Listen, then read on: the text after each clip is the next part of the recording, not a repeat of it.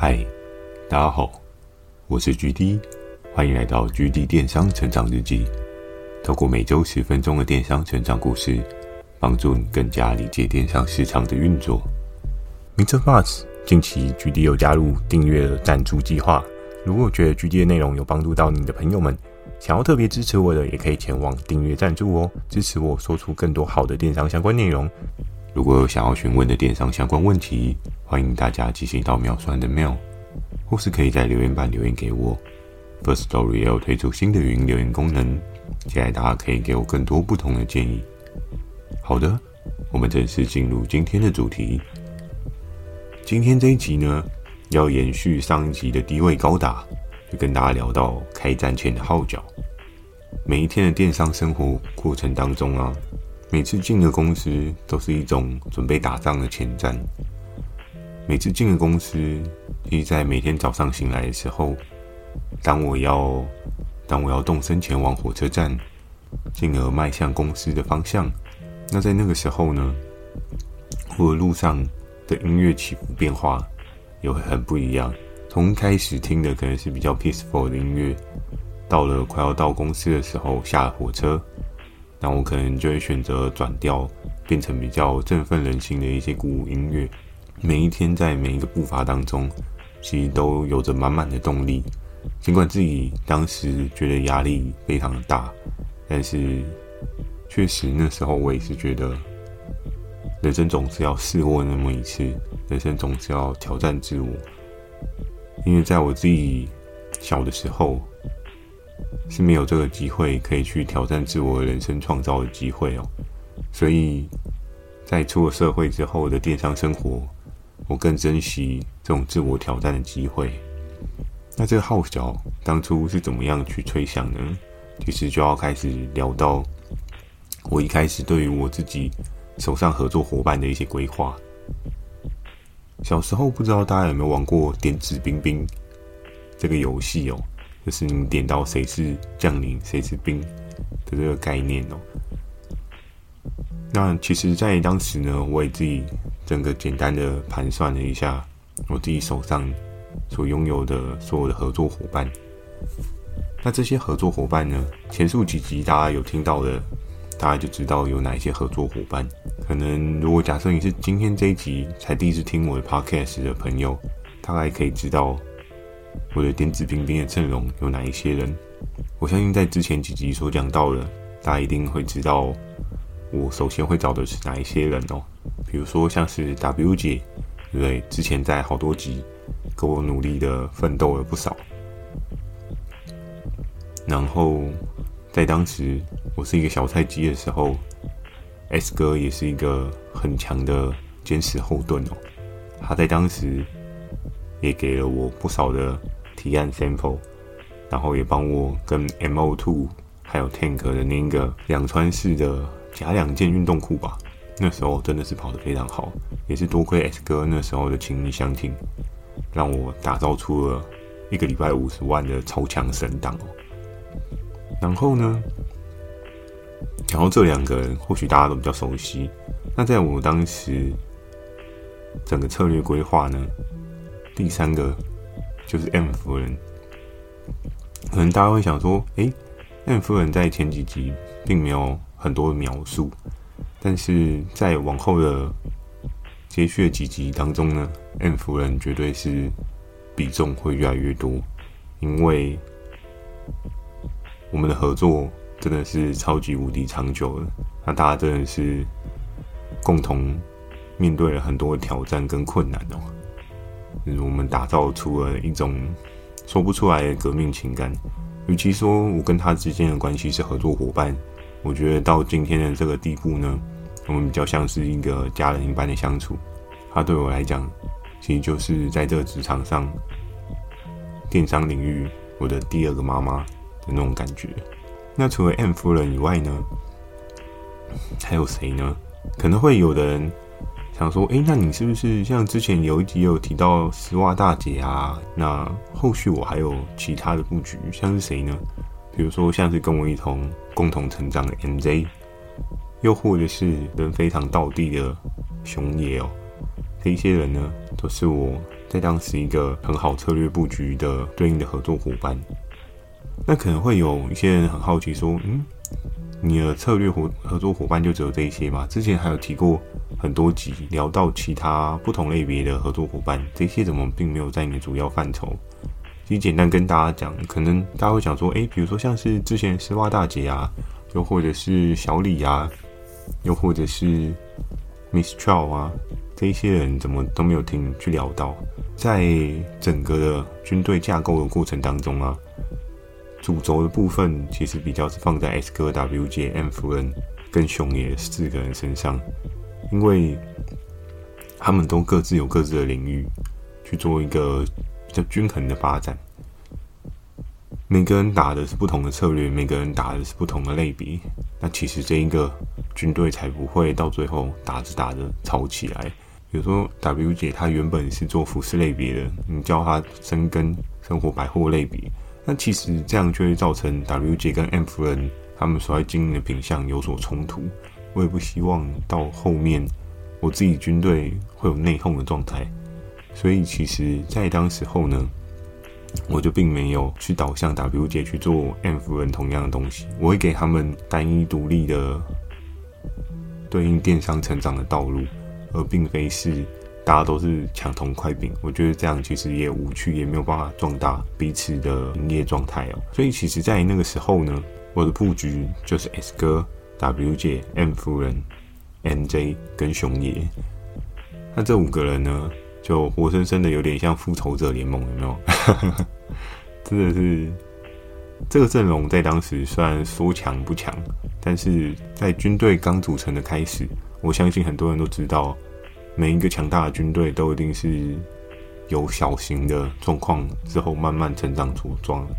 那至于你要怎么样去经营呢？就会有不一样的调性，跟你们所遇过不一样的事情衍生成对应的状态。而且，其实在这个军队当中呢，之前有跟大家提到，可能少数的其中之一、其中之二，他们的对应的中心程度是没有到这么的高的，所以。在整个资源配置的过程当中，我自己也是放了很多心思去思考，怎么样可以让更挺我的人成长得更加的茁壮，成长得更加的好。相对比较有恶心的人，我可能要怎么样妥善运用他的资源配置，然后还是一样可以把他的资源做到个极大化。尽管这个合作伙伴在当时的游戏规则当中，我有点像是半跟人家共享的合作伙伴。因为其实之前有跟大家提到，比如说像 S 哥好了，他可能就有无数的分身，所以其实在整个的架构过程当中，我自己也大概拟出了我对应的执行策略，我大概有把它定位在一个相对比较适合的位置上面。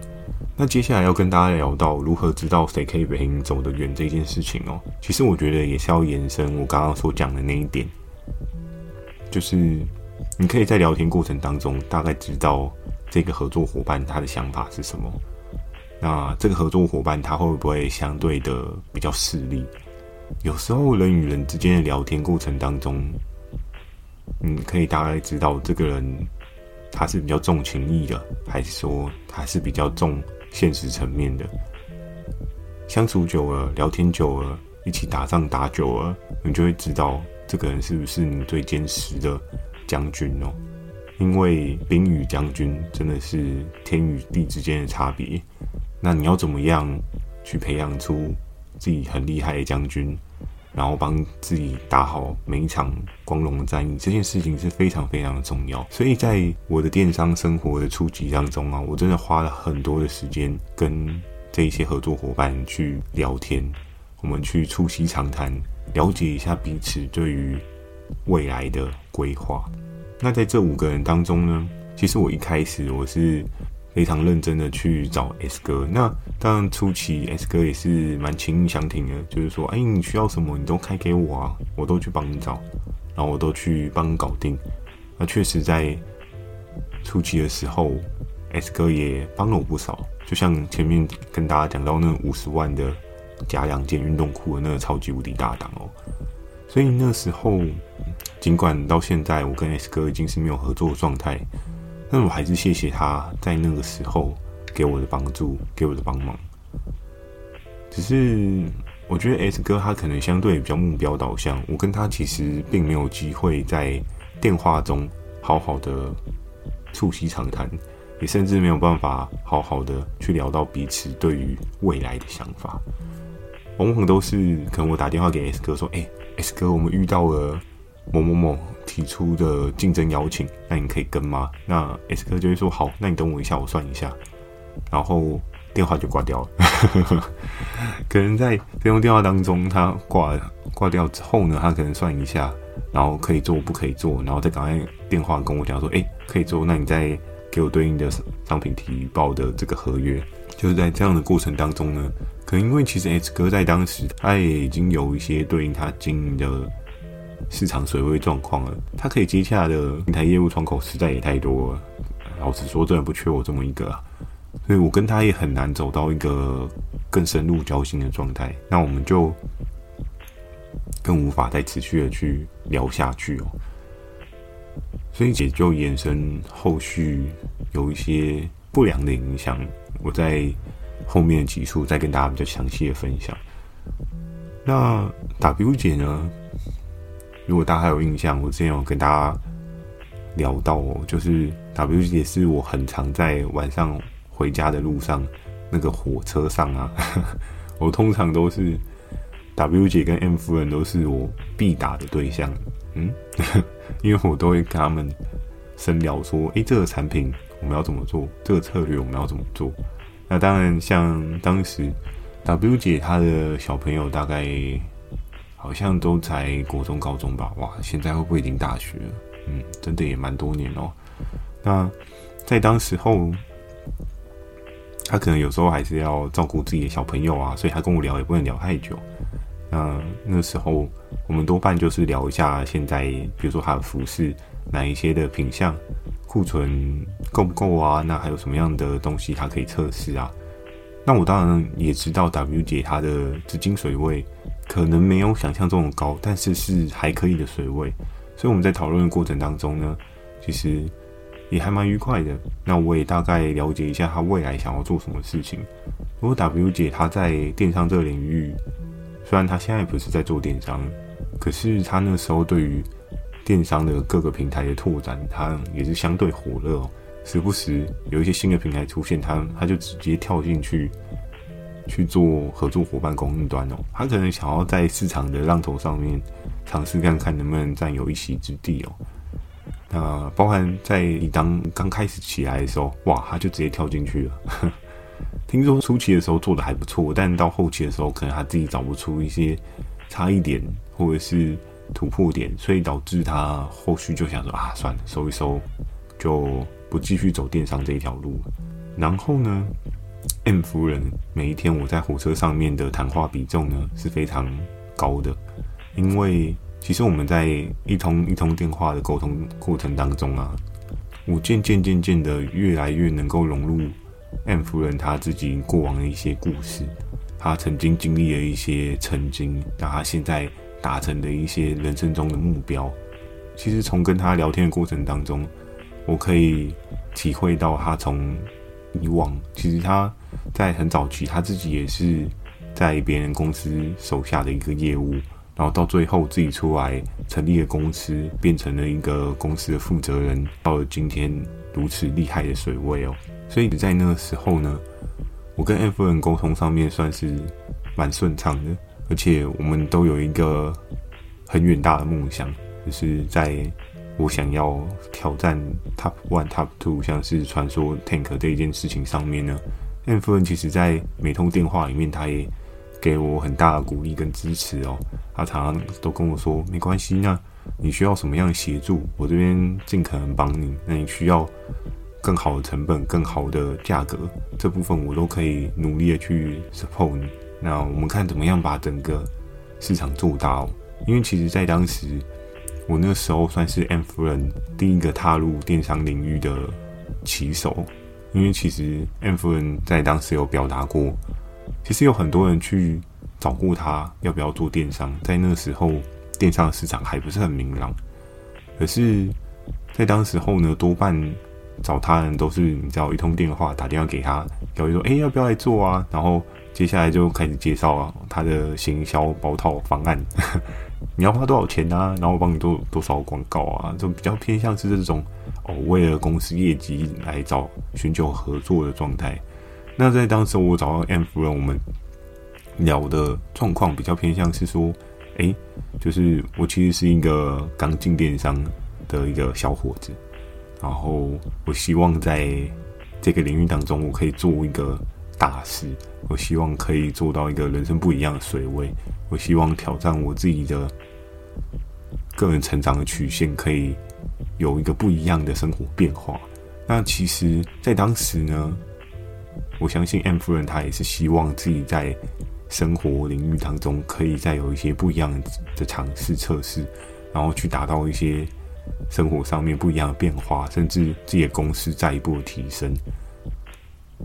于是他对他自己公司的期待，再加上我对我自己个人的成长期待，两个加起来，最后就变成了我们共同目标。我们努力的去打造出双赢的一个局面哦。在每一只每一只产品的仔细研究过程当中啊，M 夫人都会很仔细的问我说：“诶，那这个东西你觉得切入点是什么？那你觉得我们还缺少什么？那你觉得图片要做什么？这些事情上面。”我们都在一通又一通的电话里面去做沟通哦。常常下班之后，跟 M 夫人的电话通常都是一直打打打。你不要以为下了火车电话就会挂掉，通常下了火车之后，我可能还会坐在停车场，因为基隆当时的停车场都是在比较偏僻的地方。然后我想说回家之后，可能因为我自己的母亲有替我煮晚餐，我也不想要让她听到我一直在跟。合作伙伴讲电话，所以我就会做的事情就是，我会坐在停车场，然后跟 M 夫人 聊天。哎、而且那是一个露天的停车场，在那边刮风，有没有？比如说冬天真的很冷，然后还是拿着手机在那边跟 M 夫人聊说：“嗯，我觉得这支品项我们要怎么样切入，怎么样进攻？除了价格以外，我们还可以做什么？”所以在那个过程当中啊，就是我们也聊得蛮愉快的。两个对于工作非常火热的人加在一起，这股力量是真是不可小觑哦。所以我们在讨论过程当中，大家都非常的愉快，然后我们也非常的期待我们接下来所要迎接的未来。那当然，这些未来可能一定有一些痛苦，有一些困难，有一些挑战。只不过在每一个痛苦、困难、挑战过程当中，我们都一关又一关的度过去解决。每次想一想，我还是觉得很激动。就是为什么能够有一个这么好的人生过程，想一想也是还蛮感恩的哦。哦，没办法，M 夫人部分真的都是会讲比较多一点。那接下来会讲到熊爷跟 MJ 哦，MJ 的部分，因为我们就是同期出班的电商人才哦，就是我是电商平台的业务，他是合作伙伴端的小新手。